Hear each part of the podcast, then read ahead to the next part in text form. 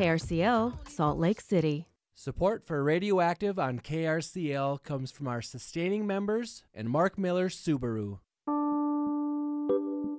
Welcome to Radioactive, a show for grassroots activists, community builders, punk rock farmers, DIY creatives, and tonight, we've got Great Salt Lake reporters. I'm Laura Jones. Stick around. We're going to dive into the Great Salt Lake Collaborative, of which KRCL is one of many news organizations and community partners shining a light on the plight of the Great Salt Lake, hopefully before it's too late, offering you up solutions and ways you can get involved in the issue and make a difference all on your lonesome. So, coming up, we've got Fox 13 reporter Ben Winslow, fresh off Utah's Capitol Hill for interim day. And we also have from the Friends of Great Salt Lake, Katie Newburn is going to talk about the amount of support from folks in the community who turned out over the weekend to help clean up trash at the Great Salt Lake. And then later this hour, Heather May, the project manager for the Great Salt Lake Collaborative, will be here to share news of a new panel discussion series in the community that starts on the 28th to help you get more informed about the issues. And then Chris Brown from the Nature Conservancy is going to join us later this hour.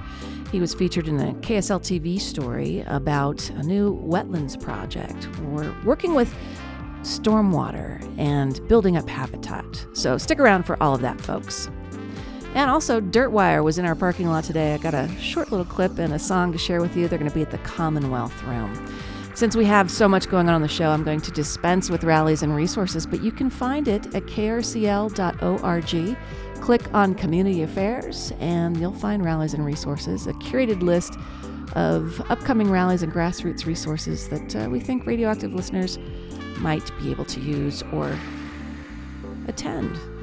So let's welcome our first guest. We've got Ben Winslow from Fox 13. How you doing? Good. Thank you for having me. Thanks for being here. And also we have Katie Newburn from the Friends of the Great Salt Lake. How are you? Good, thanks. Thanks for having us. Now, Ben's been reporting on things happening at the Great Salt Lake. You've been actually doing work at the Great Salt Lake. I thought we would mash the two of you up together. Does that sound good? Sounds great. Love it. Okay. So let's start with Friends of Great Salt Lake. Remind folks about this great nonprofit in our community. Yeah, so Friends of Great Salt Lake is a membership based nonprofit um, working to preserve and protect Great Salt Lake through education, research, advocacy, and the arts. And we were founded in 1994 with that mission. So. Wow, getting close to a big old 30 year anniversary, right? All right. So this weekend, you put out a call to do what and why? So each year we organize an annual international coastal cleanup event out at the south shore of Great Salt Lake. And we had a really incredible response this year with over 130 volunteers joining us. Um, and we were able to remove over two tons of trash from the Oof. southern shores of Great Salt Lake. That's a lot of trash, amazing. Ben. That's a lot. Yeah, oh you've been gosh. you've been out there and seeing the trash. I'm guessing. Oh yeah. I mean, you know, people people why are people bad I don't know. so what kind of trash are we talking what gets put out there so folks can go oh my i i dropped that on 13th south but it ended up out there yeah so some of the big ticket items this year were some microwaves mattresses what? tires. Um, okay, that stuff there was gets the, There was like the couch or the chair, wasn't there? Yeah, there's a ba- there's always furniture. Um, we've had we had part of a truck, like the yeah. hull of a truck. So some big ticket items that contributed to that big weight total. that takes a lot of effort to take all of this out there and leave it, as opposed to going to the landfill or just abandoning it in town, right? Right. Well, what I think we don't always recognize is that Great Salt Lake is the lowest point of our watershed. So, wherever you are within northern Utah, you're connected to Great Salt Lake, and our streams are all flowing toward it. So, um, that has a big impact on the water quality of the lake overall. But I think, you know, specifically the dumping issue kind of um, demonstrates the the ignorance and the lack of appreciation we've seen for decades toward the lake, and then this swell of attention and public support that's been growing over the last couple years um, speaks to you know again the the turn the turnaround of that. Yeah what we want to see out there on the lake at its historic low right. and dropping by the day. So you put out the word. Did you have more people this year than ever? We did, yeah. I mean, back in 2019, we had about 60 volunteers joining us, and we thought that was wonderful. And um, this year, we actually had to close registration to make sure that Great Salt Lake State Park had enough capacity within its facilities to support the event. Wow. So we're trying to think about how we could potentially expand and accommodate even more volunteers for future years. But it was wonderful to have the level of participation that we did. This is just once a year in one segment around the lake. So, what is your call to action for people listening about this issue on the lake? Because I'm guessing you could do a self directed cleanup. Absolutely. Every day is a great day to remove trash from natural areas and waterways near you. Um, again, within northern Utah, there's two and a half million people who are all connected by Great Salt Lake's watershed, and anywhere you can remove trash and litter, improve water quality within that area is ultimately making a difference for Great Salt Lake. And same goes for water conservation. Yeah, Friends of Great Salt Lake, just one of the many community partners helping to shine a light on the Great Salt Lake. Thanks for being here. Stick around. If there's anything you want to weigh in as the peanut gallery during Ben's conversation, please do. Okay. so, Ben Winslow, Fox 13, how long have you been there, my friend? Uh, 13 years now. 13 13 years. at 13. I love that. Is There should be t shirts and a pin.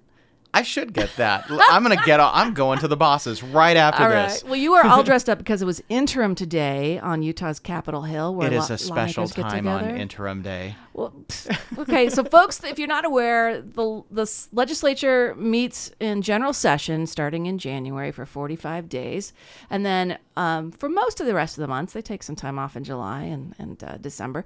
They have what are called interim meetings, and you were following water today, I guess, right? Water is a big topic, especially with the drought. So mm-hmm. yes, uh, I'm getting very comfortable in the Natural Resources Interim Committee. well, what's interesting in watching what you're covering as the political reporter, because every time I, I go and see your Great Salt Lake stories, they introduce you as the political reporter. And ripping your strip, replacing your turf, getting drip irrigation is becoming a political story, it sounds like. It's because of the resources available and the fact that government is responding to all of these uh, the drought, uh, the declining Great Salt Lake, uh, climate change, all of the things that we're experiencing requires a government response. And as mm-hmm. the one who sits up on Capitol Hill and covers how your taxpayer dollars are spent, um, it's basically the money that's being allocated to these agencies, how they're responding, and uh, that's kind of how I fell into it. Well, as the Great Salt Lake Collaborative, um, was it easy to kind of then go, oh, this is what I'm doing anyway, and kind of maybe tick, tick, tick, you know, switch your reporting into solutions on the Great Salt Lake on this? Uh, yes and no. Um, I'll be honest. Uh, I typically solutions journalism is a little bit different in that you mm-hmm. present potential ideas that people can consider, policies that might be applicable. Not saying they are or aren't. Yep. It is a little bit of a mind shift in how we cover things. Uh, I'm a little bit more old school in the sense of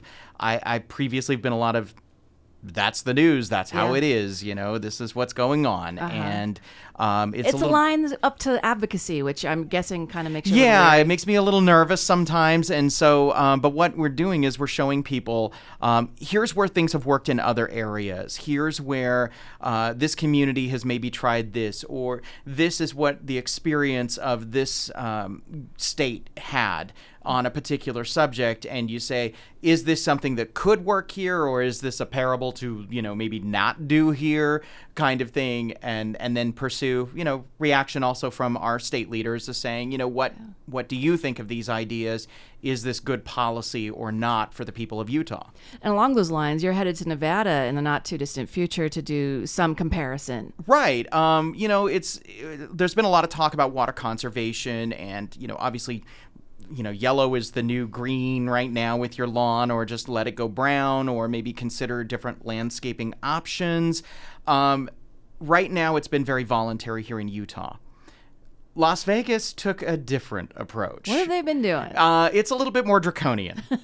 uh, we see it in California where neighbors are reporting neighbors for yeah, over water, and and we have a little bit of that here. But it's uh, there. The the Nevada Assembly definitely took an approach of we have to stop this. So there's been a lot of changes when it comes to turf and when it comes to landscaping, what you can and can't do, uh, where the water goes, how they handle water. Uh, because you know they've got it pretty bad too lately. I think we outpace them though in terms of water consumption for our lawns. They're likely, yes. I'm still. I need to dig into that, so I, Okay. I'm not gonna weigh in yet. I. I got to go do my reporting, and then I'll let you know.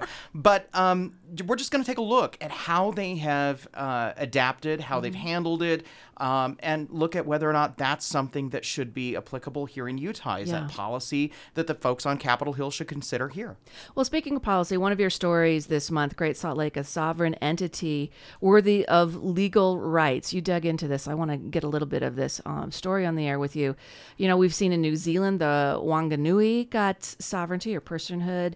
Uh, the Klamath River in um, where the Yurok tribe uh, it runs through, they've declared it personhood. Canada, the Magpie River in 2021. Ecuador, 2008, uh, rights of nature in their constitution. And is any of this hitting lawmakers? The global rights of nature movement? It's just starting to be discussed, and the group that was advancing this is uh, called Save Our Great Salt Lake, and uh, they they've even told me that this is a longer term goal for them uh, to pursue. Uh, but they definitely have been calling for increased and more dramatic action to save the Great Salt Lake. The measures that are being taken and on a policy level are not enough and not quickly enough. Um, and this is just an idea that they threw out there saying, and it is, they've said, a long term goal. So it's not just an idea, it's something that they would like to build to. But um, this idea of ensuring that the lake has rights legally, uh, otherwise, to ensure that it is protected and that it has the adequate supply of water that it needs. So we're talking about the global rights of nature movement. We've seen it around the world, but here in Utah, lawmakers, I, I don't know, it's, it was a lot to have a Republican stand up and say climate change is something we need to work on in a past legislative session. But, you know, But they passed a resolution on yeah, a resolution.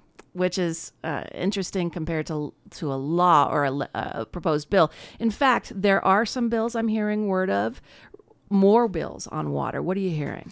there will be a number of laws, a number of bills that will be passed and proposed. Um, a lot of it will deal with funding, um, because one thing that we're all discovering is it takes money Yeah. to make this happen. Um, water conservation measures, I think you're going to see a lot more rollout in terms of expanding conservation measures. In the briefing that I was in this morning on the state's overall water situation, um, agriculture water optimization has done really well. They've had a lot of applicants. People are interested, and this is a program. So agriculture, as we all know, is the state's largest water user. They they use the bulk of it, but um, what they're doing is they, they a lot of the technologies and techniques that they use right now are really outdated and do waste some water.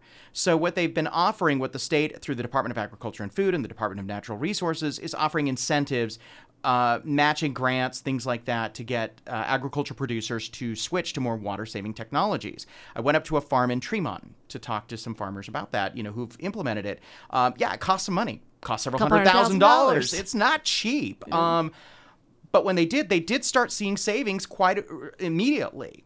And the question that, you know, we got to see how this plays out. But when you switch all these people to it, does that mean more water gets to the Great Salt Lake? Yeah. Does Especially if you're in the? Bear River area. Uh, That's the big question. We got to see.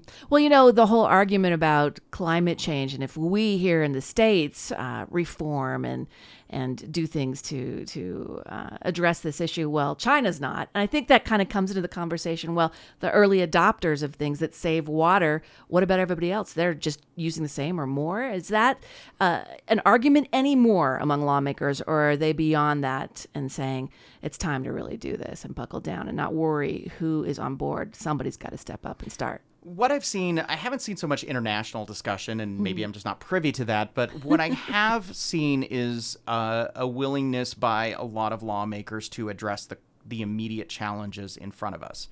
We got water. We got water issues. We really do.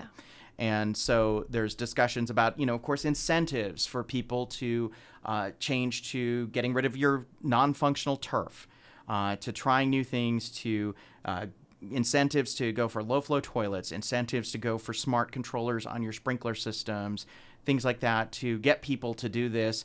Also, just encouraging conservation, pushing conservation, and, and making it a top priority. We have seen a noticeable shift, particularly as the Great Salt Lake has declined. Yeah.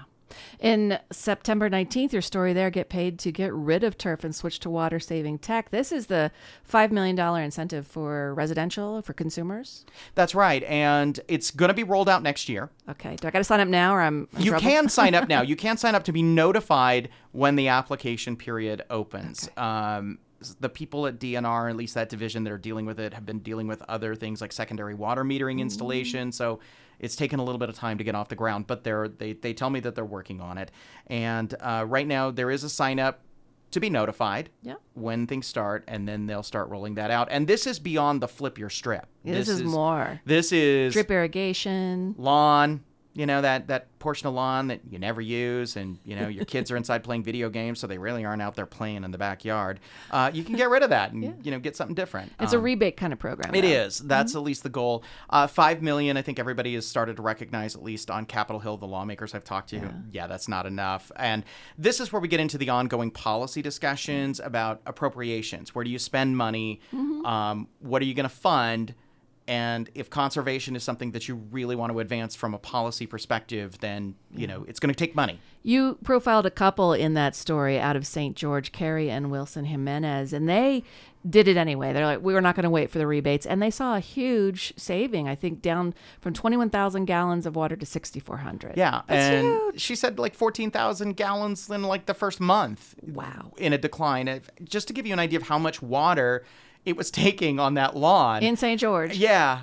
And and he doesn't miss mowing the lawn at all. It's kind of there are there are silver awesome. linings to this. and yeah, they just decided for the principle of the matter Yeah. to pursue this um, regardless of rebates. I mean, they said, "Hey, the money would have been nice to help us, you know, but we'll try this." Talking with Ben Winslow of Fox 13, political reporter, has done quite a few stories recently on issues that affect the viability of the Great Salt Lake. And solutions journalism is a focus of the Great Salt Lake Collaborative folks, which KRCL, Fox 13 are a part of, and wanting to offer solutions to the community. And I really love the special blend of grass story that put a run on it and they're sold out. So, can you kind of back up and tell us what this was about and how you discovered it? Yeah, so this was just something that came about in a casual conversation, and then I kind of forgot that it was there. And then when you're on deadline, you're talking to people, and it's like, oh, I, I should do something on that. And so uh, the great folks at Salt Lake City Public Utilities uh, talked to me about this, and what they've done. Uh, Stephanie Duer, their conservation manager, had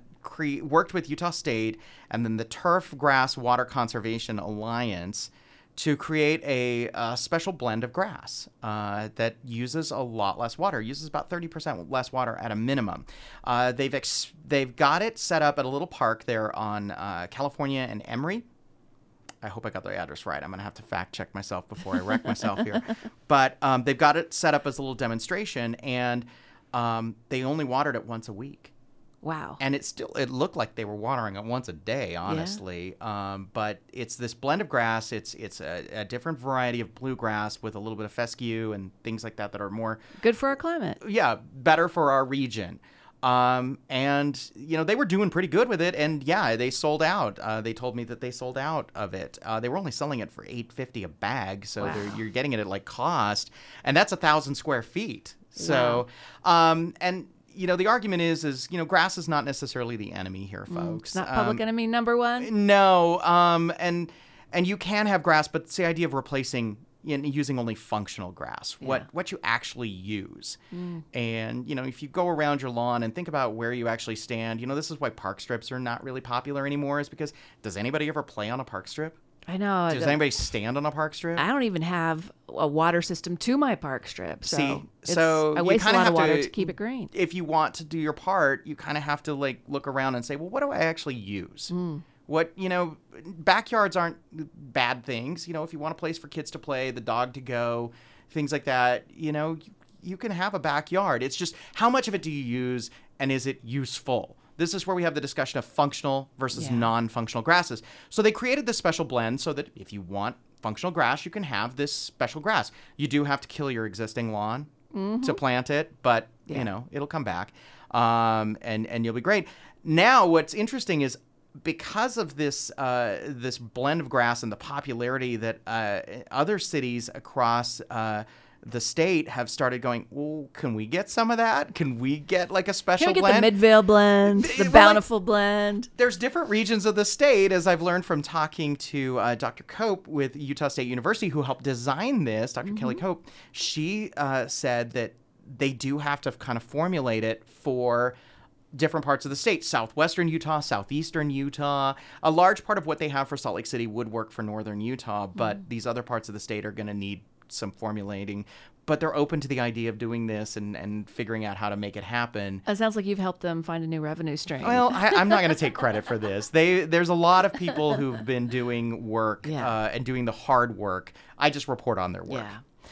So I wanted to ask you for a little perspective, and this may maybe switching you into more of a commentator role here, but when we look at what the public is able to do to move the needle on these projects, uh, and you are up at Capitol Hill watching the paid lobbyists versus people coming up and asking for things from the lawmakers, do they make a difference? Is there any encouragement that you might be able to give folks who are like, my voice doesn't make a difference?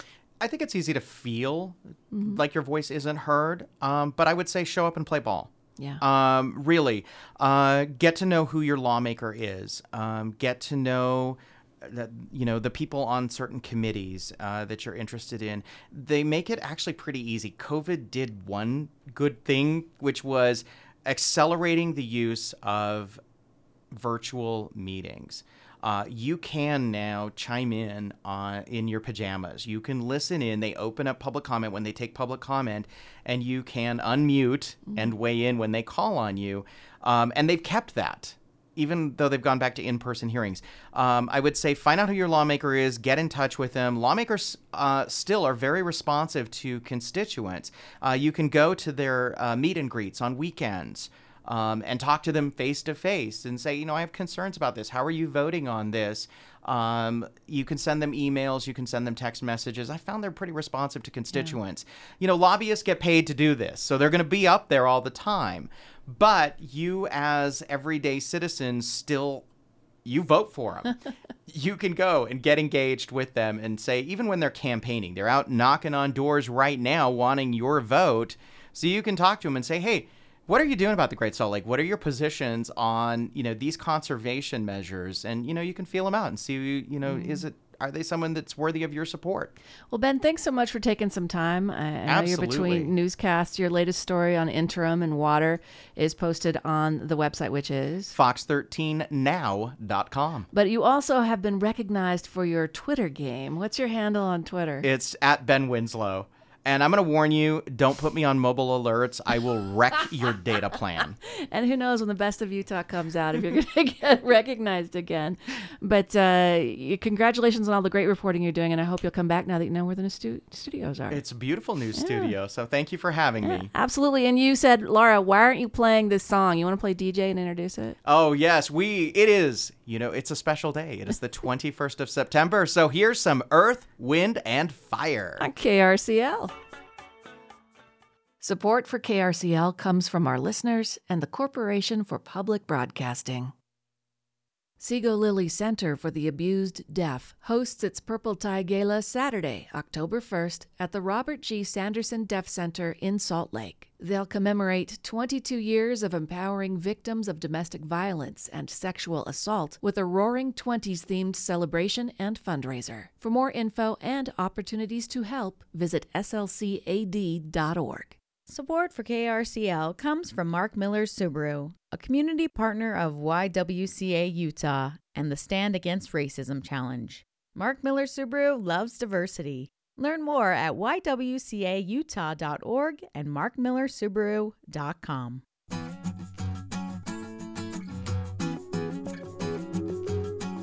My name is Jeff Manwaring, and I'm the owner of Exclusive Excursions, and we do uh, guided boat tours on the Great Salt Lake. I've always just had a dream of doing boat tours, and I tried to move to Hawaii a long time ago, but with the economy crash in 2008, didn't work out, so I came back here, and I thought, you know, Salt Lake has this huge lake that nobody ever does anything out there. Just thought, if you come to Salt Lake City, you gotta see the Salt Lake, right? We try to tell people about the lake, just keep them interested, some good stories. There's just, as you know, there's just so much history about the Great Salt Lake. It's just such a world unique body of water. So it's really fun to tell people about it. People think of it as such a wasteland. You know, it's buggy, it smells. There's no beachfront property or hotels around it, and it is super buggy around the shore. But once you get out on the lake, it's definitely one of the prettier places I've seen, and even guests say that. Just seeing people float in the water. I mean, there's just a handful of places in the world where you can actually float in water without sinking, and I always jump in with them, and you know, brought friends and, and family out there on the boat, and then yeah, just the sunsets are second to none, just with the red and everything. I mean, if the lake drops another foot or even two feet, I mean, yeah, we'll definitely be out of business because we won't be able to get out of the marina. I mean, it'll suck. I'll be out of business, but I think the bigger issue is just that lake going down. It's going to affect millions of migratory birds, the brine shrimp, the ecosystem of the state of Utah. There's just so many things that are just even bigger than me that if this lake goes down, that we're in trouble. I tell people I would never do boat tours on any other lake. Great Salt Lake that's just so unique and so unlike any other lake in the world. This is Lake Effect from the Great Salt Lake Collaborative. Stay salty, Utah. Another collaboration of the Great Salt Lake Collaborative. I'm Laura Jones, and you're listening to Radioactive on KRCL. Coming up at 7 o'clock tonight is Democracy Now!, followed by Rude Awakening with Liz Schulte at 8, Maximum Distortion with Forgash and Cody D at 10.30, and then John Florence back to start your brand new day at 6 a.m. If you've missed a couple of shows, well, the last two weeks of any show available on demand at our website, krcl.org. Just click on the programming tab. We're going to round out the rest of our hour, continuing our focus on the Great Salt Lake and through the work of the partners of the Great Salt Lake Collaborative. Joining me in studio now, we have Heather May, project manager. How you doing, Heather? I'm great. How are you? Thanks for coming back to fill us in on what's going on. How many stories has this collaborative of news outlets and and community partners uh, worked on over the last what? Is it just this year that we started? It seems like seems like forever. Um, yes we started in january and my last count was about 120 stories. I bet it's about 135 at this point that mm-hmm. our um, 13 newsrooms have produced and shared with each other and as we talked about with Ben Winslow, he's headed with a team to Nevada, but we've also had a team go to California for some comparison stories. And we got some big plans to uh, roll that out in the second week of October, I believe. That's right. Um, I don't want to give too much away, but um, it does speak to our mission. So we sent three different newsrooms to California to look into solutions that have been implemented related to Mono Lake and Owens Lake. So, um, yeah, we have a, a killer package coming out about um, air quality mitigation and other ways that other communities have tried to solve the problem of a shrinking or dis- a disappeared lake. One of the big focuses of the Great Salt Lake Collaborative is providing solutions and drawing the public into the conversation. And in that vein, we've got a panel discussion series coming up. Can you fill us in and tell us the outline? Yes, you bet. So, um, our partners include not just newsrooms, but community organizations, including the Salt Lake City Public Library. And they have created a series. Um, we have three lecture series happening. Our first one is next Wednesday, the 28th, at the Marmalade branch of the library. And um, the first one is going to focus on the lake's cultural history. We have our partner, um, Elaine Clark, KUER News Director, is going to moderate. And we have three guest speakers. Um, who are going to talk about um, how the lake has affected human life for indigenous communities and settlers. Um, I can talk about the speakers if you yeah, like. Yeah, that'd be great. Who's going to be on that panel? Great. It's uh, Darren Parry, former chairman of the Northwestern Band of the Shoshone Nation, uh, Gregory Smoak, director of the American West Center, and Daron Duke, an archaeologist who's done uh, field work on the U.S. military's Utah Test and Training Range. So um, they just discovered 88 human footprints um, on that range, which date back to more than 12,000 years ago. So she will be moderating a discussion with those three. And then what's coming down the road with this discussion series? Have we have we kind of set those yet? We have. So October 19th, I believe, is the second one, uh, moderated by uh, Ben Winslow of Fox 13. Um, this one will include um, Brad Wilson, the Speaker of the Utah House, um, Lynn de Freitas with Friends of the Great Salt Lake, and Sarah Null, a USU watershed professor, and they're going to talk about what are the solutions? Is it too late? How much time do we have? Yeah, with October, and uh, that's just months away from the new general session of the Utah legislature, so that'll be really interesting. Yes, and then one in November. Um, I don't have the date in front of me, but this is going to be about how does the lake affect um, ecology, air quality, snowpack. And we'll get all of those into rallies and resources, folks. But where can people catch up on all the stories? Uh, GreatSaltLakeNews.org. Um, you can get information about uh, the lecture series at the very bottom of the homepage under events. Um, all of our news, uh, all those 130 stories are there, along with um, the lake effect that you just ran. Uh, we have all of those uh, features and more. And two other things I wanted folks to know about before we're, where we wrap your conversation that is the newsletter and the Great Salt Lake Anthology Gala. Yes. Um, so we started a um, newsletter called Lake Effect. Um, you can go and subscribe on our website. And then we have um, today was the last day for folks to submit their work for our uh, community anthology with the Salt Lake uh, Salt Lake Community College. Uh, Community Writing Center is producing this, and um, those who submit can come to our gala gala um, October 27th. Um, it feels like we're planning a wedding, but we have a lot of cool. Uh, we're finding out all the beers of the Great Salt Lake. Um, beers of the Great Salt yeah, Lake. Yeah, I we're like going to feature some beers, um, and uh, of course, all of the work of the people who submitted. But on the on the party end, uh, I, and I lied one last thing. You know, we're still looking, folks, for your story of the Great Salt Lake. Um, we've got a Q&A series that's going on, but Lake Effect has another dozen or more uh, uh, episodes that they want to produce. So how can people throw their hat into the ring to share their story? Um, yes, if you want to participate in Lake Effect, the audio postcard series, um, you can go to greatsaltlakenews.org under the Get Involved tab. Um, you can submit uh, your information there. Hey, thanks so much, Heather. I appreciate it. Thank you. And you're welcome to go while we wrap our, our show with our next guest, but you're also welcome to, you know, be the peanut gallery for Chris's conversation. right. It's up to you, okay? So Chris Brown is here from the Nature Conservancy, and maybe you can just start with a, a reminder of what this nonprofit does in our community. Well, the Nature Conservancy is a worldwide, nationwide uh, conservation organization, one of the largest conservation organizations in the world. Uh, just mainly, you know, private donations, dollars, you know, where we get our funding from. Uh, we do get some grants and things like that through the federal government. We were founded in 1951. We own properties all over the United States and all over the world, and that's kind of, you know, that has kind of been our mantra for over the years. Is you know, if it's worth protecting, we'll we'll buy it and we'll try and save it. And the Nature Conservancy has the Great Salt Lake Shorelands Preserve. We're talking what 4,400 acres of wetlands and uplands habitat along the eastern edge of the Great Salt Lake. Yeah, the, the Great Salt Lake Shorelands Preserve. Uh, we first started buying property out there in 1983 during the flood years. Uh, that was when and back then uh, land was relatively cheap back then it was mostly underwater there so, was no yeah land rush going on. yeah on so our, our, our, some of my previous uh, colleagues were had the smarts to go out there and, and start buying that land at the time uh, you know thinking sometime the lake's going to come back down and and it was kind of the only privately held outside of some of the uh, the private duck hunting clubs along the Great Salt Lake that was unprotected, and it was in many many different ownerships, many different owners, and they started patchworking that together in 1983 to get us to where we are today.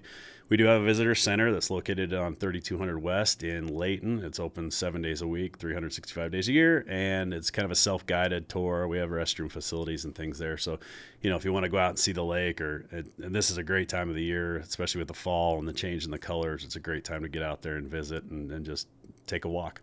So, the Nature Conservancy, you've been there for 20 years. You're currently the director of stewardship. Mm-hmm. So, what's the big picture as the director of stewardship? When you look at this record low level of the lake? Well, that's kind of been the I've I've worked on the lake when we were near the record high, and I'm it, well. I should say the big flood and yeah, the pumps I've issue seen of the, the 80s. I was I was 13 back then, but yeah. So I've been around the lake for most of my life, and then uh, we did have another little bump in the lake in 1996 where it kind of came back up again. But ever since that point, it's been just kind of a long trend downward. And so uh, as I took over running the Great Salt Lake Shorelands Preserve one of the big things that we looked at was like, you know, we're we're to run out of water at some point. We were, you know, and water is very expensive. I mean, we've bought water shares when we've been able to. I mean, we used to could get a share of water for $5,000. Now you're looking at 60, 70 grand and upward to get to buy purchase water shares. One thing we were very fortunate at the Great Salt Lake Shorelands Preserve is we had a lot of tailwater that came off agriculture. So when the farmers weren't watering, the water came to us when they were wa- you know when when they were irrigate the crops the water would come to us so we got a lot of free water and basically most of the marsh along the east side of the Great Salt Lake outside of Farmington Bay and say uh, Ogden Bay most of that marsh was supported by that tailwater and those agricultural water shares that went out to those wetlands. Well, developments come, things are shrinking, the farmers are going away, the water's disappearing, it's going back into secondary water use. And so a lot of that free water is leaving. So we still try to buy water when we can, but it's really difficult and it's very like I said, it's very expensive. But when that agriculture water disappeared, we started getting a lot more stormwater, and stormwater has become a huge issue. It's we've get we're the low spot, as Katie said. You know, the the Great Salt Lake's a terminal basin, and everything flows there. So whether it's the streams or the water off the street, it's all coming to it's all coming to the lake. All right, so you have a new stormwater strategy, and if you were listening earlier this hour, you heard Katie talk about you know microwaves and couches and trucks that end up out there. So, what is it that you're doing with stormwater, and how are you using it?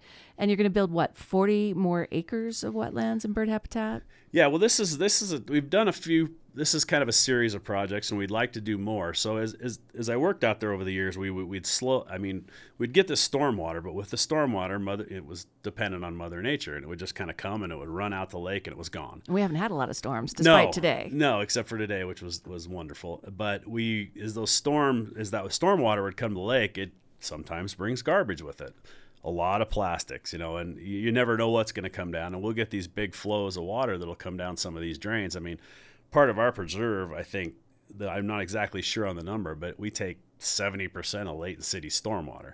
And so that brings with it a lot of garbage and trash and debris. We also manage the Legacy Nature Preserve, which the Jordan River runs through it, and that brings a lot of debris.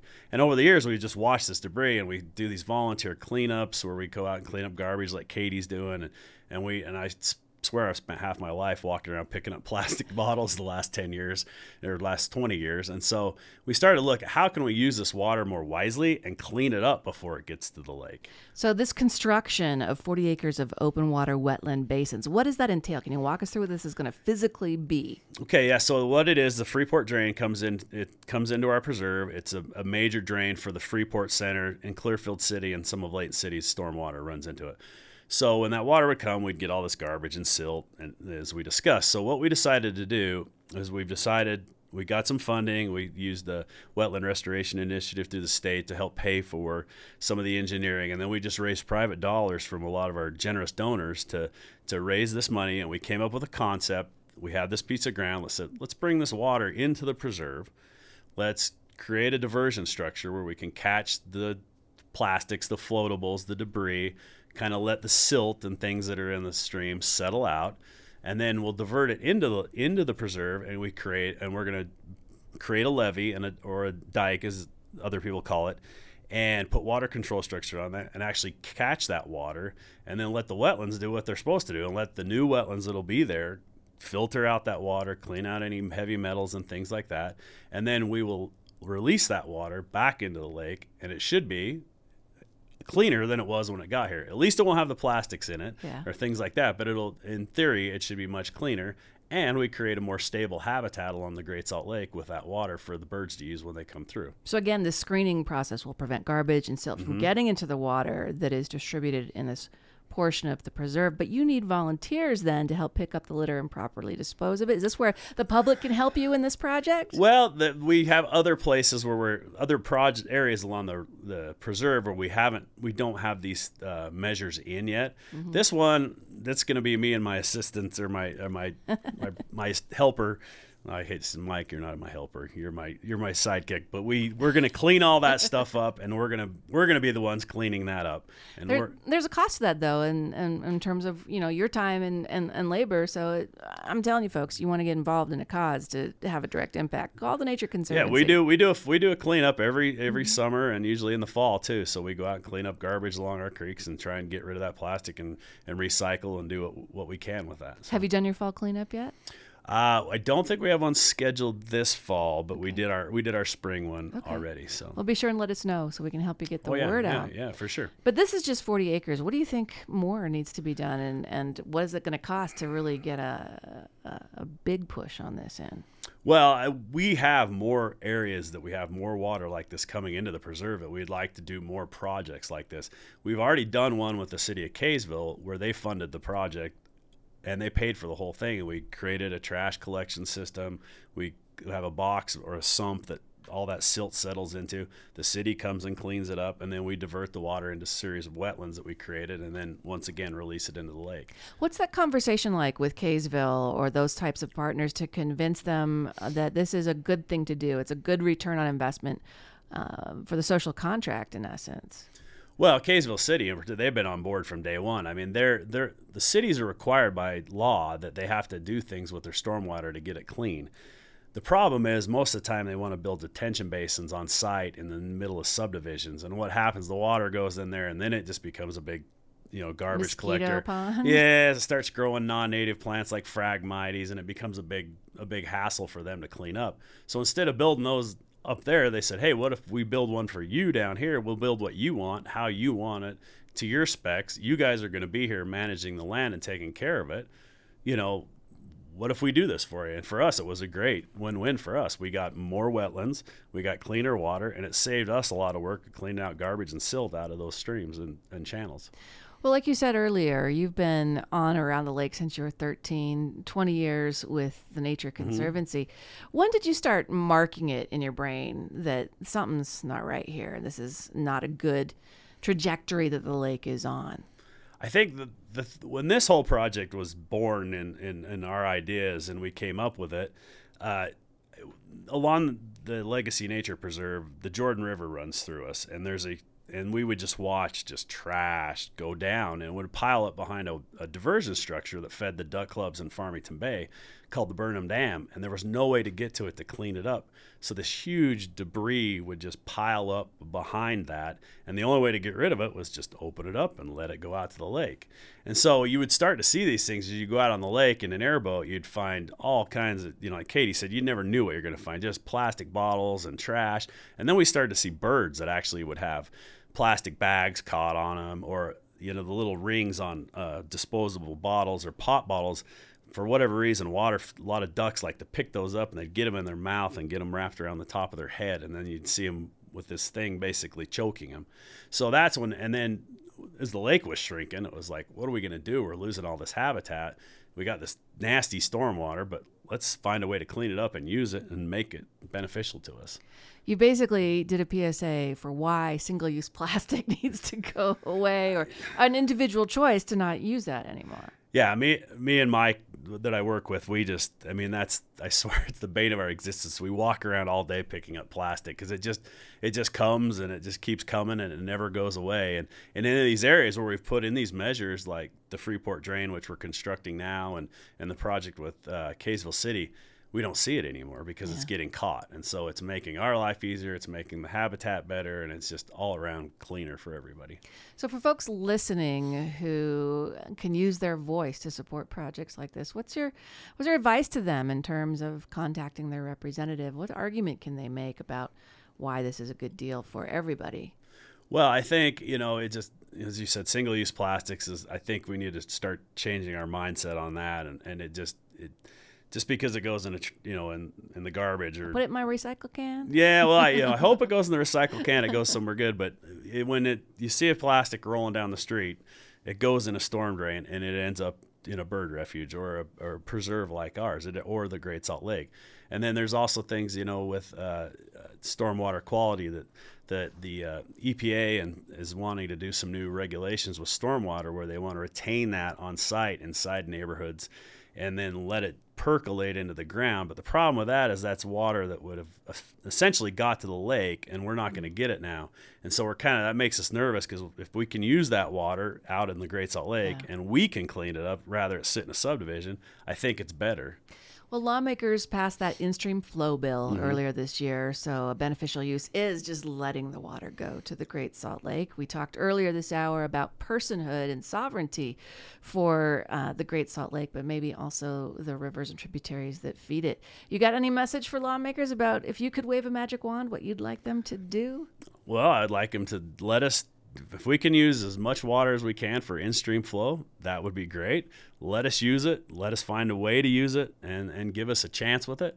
I mean, it, the lake needs it. I mean, we work out there every day. The the silt cloud, the dust blowing off the lake every day is just it gets worse and worse every year. I have to I have to work in it a lot of the times, and it's always great as you're sitting there working, thinking, "Oh, I'm just breathing in arsenic the whole time and mercury." So I anything that we can do to just you know water conservation measures, in stream flows, and just pr- water saving projects with agriculture. We're doing some of that ourselves. Anything we can do, I think that's that's the right route. You know, I think about when times were good, when the water was flowing, and you know the '80s when you were 13 and I was somewhat around that age. Yeah. Uh, and then we built those pumps that cost millions of dollars and probably are rusted. And, Yeah. But we'll need again, hopefully someday. Um, but you have any lake stories you'd like to share? We got some time here as we wrap up the show because I'm looking at the opportunities with the the Nature Conservancy to go out and just experience it. Is there? Can you paint a picture for us about your favorite spot out there?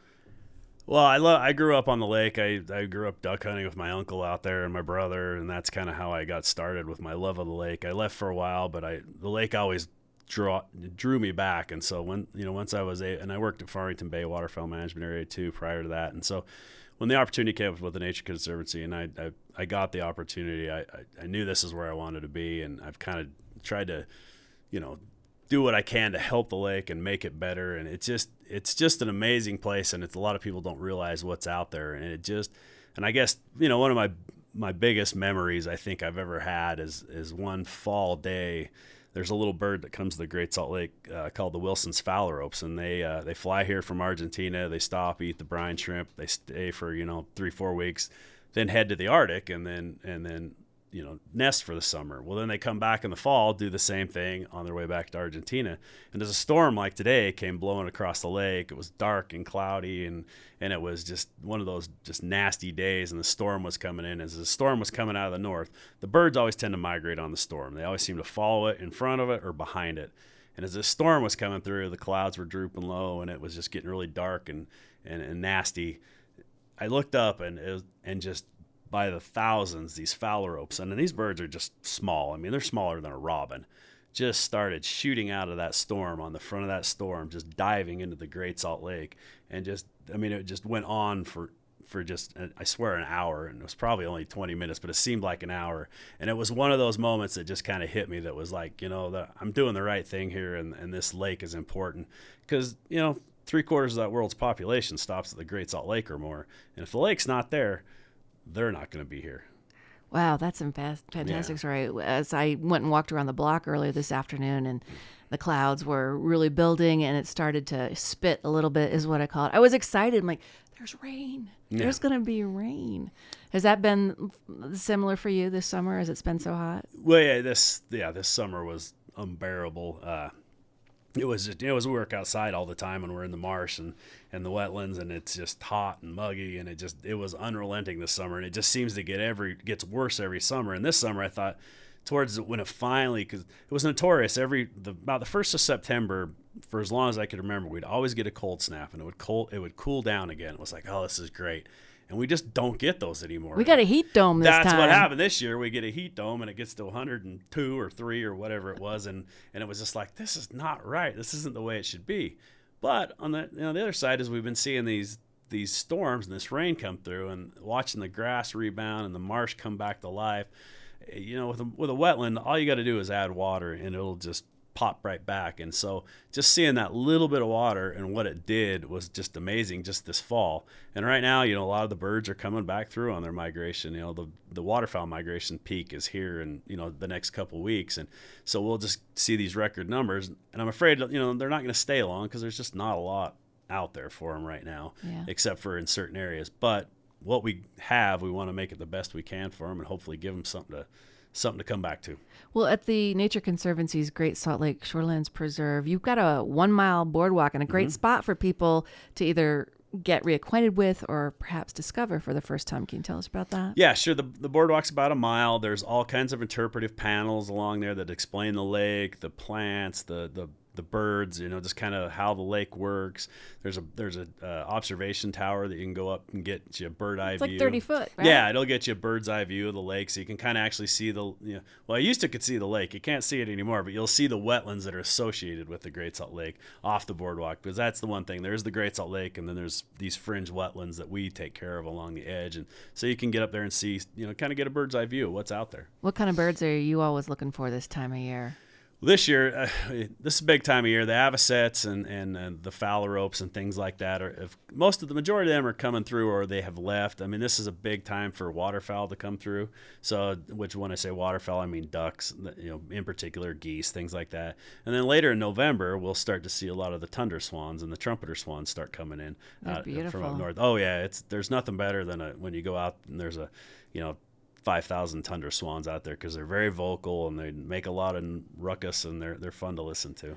Well, the ones that I'm always looking for that I'm just like, I just, you know, spotted the gold beetle bug, right? Yeah. is uh, the pelicans. Yeah. Because that shouldn't exist. It's just the physics of them flying. Oh yeah, this has been kind of a weird summer because I and it's funny you said that because I thought about them today and it's like I just haven't seen pelicans like I've normally seen them, and I think because the lake's dry, some of the the birds are starting to shift a little further north. Wow. And so I think they're they're trying to find areas north where there's a little more water. But yeah, pelicans are a big one along the Great Salt Lake. Well, I just wanted to go back to the strategy for stormwater one more time Mm-hmm. and kind of get this timeline for these 40 acres of open water wetland basins, these shallow ponds that will help screen the water coming out of the Freeport drainage. So, um, uh, actively under construction right now? Yes, we started construction approximately three weeks ago.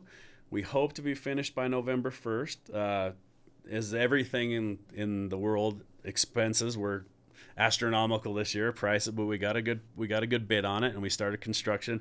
Uh, the project will cost us approximately two hundred and twenty-five thousand dollars to build, uh, and it's actively under construction right now. And like I say, we hope to have it done in November and and turn in the water and start cleaning the water. And it's fully funded, right? Yep, we're completely funded. We had some great donors that donated to that and helped us make this get make this project a, a reality. And, uh, and Mike that I work with, we you know I, I had this vision in my mind, and Mike went out and got the money, and we we built it. And so we kind of sit back and we pat ourselves on the back because it's like, hey, we got this done, and it's it's fun Yeah. to watch it come together. Mike's a good sidekick. Yeah, he's a good sidekick. No, we we're, we're we get a lot done together. Even though you look at the two of us together and think, man, there's Dumb and Dumber, but we but we we get it we get it done. Mike, I'll offer you equal time if you'd I'll like give to. it. I'll get. I gotta give a, a shoot a shout out to Mike Calundianos, my that works with me. Yeah. So after this project, which wraps hopefully on time, on budget in November, what's next on your wish list? Well, next on my wish list is after the summer. I'd like to. I wish. I hope my my boss will get me a new tractor because I need one with air conditioning. That would be great.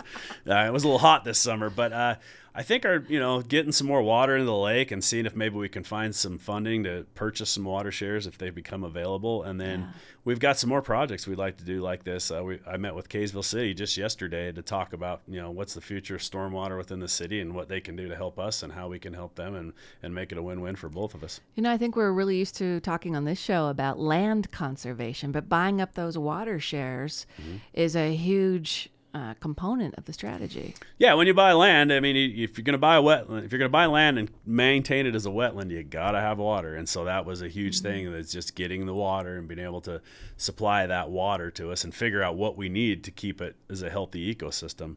And so that's what we're kind of working on now is to secure that. Well, Chris, thanks so much for coming down No, and stepping into me. the, the booth with us. Where can people get a hold of the Nature Conservancy Center and specifically Utah Project so that they can get involved? Uh, We just on our website, you, you, the natureconservancy.org or tnc.org, and you can get on there. And we have a volunteer section where you can look at volunteer opportunities and just gives you an uh, overview of all our properties within the state.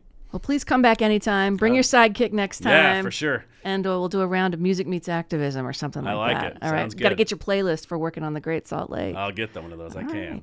Well, that is our show, everybody. Thank you so much to all of our guests. And for you for plugging into your community, I'm Laura Jones. Democracy Now! is coming up next. But uh, I had a chance to talk briefly, very briefly, you're all going to laugh at how briefly this is, with uh, a musician I caught in our parking lot today. Uh, Dirtwire playing at the Commonwealth Room tonight. So here we go. They're going to take us out. Hey, this is Evan Fraser from Dirtwire. Playing the Commonwealth Room tonight. What can folks expect? we're gonna have a lot of fun. We're gonna get down and boogie. There's gonna be some cool lights. Simba Sax is opening up, and we're gonna have a lot of fun. Let's get down. In the meantime, the RV life, you got it parked out here in the parking lot. How's that going? RV life is full of people and gear. It's it's it's classic. Hey, thanks for stopping by the station. Glad I could come by. See, I told you it was really short. So here I got this for you. Dirtwire and the Black Lodge Singers Intertribal taking us out here on Radioactive, KRCL 90.9.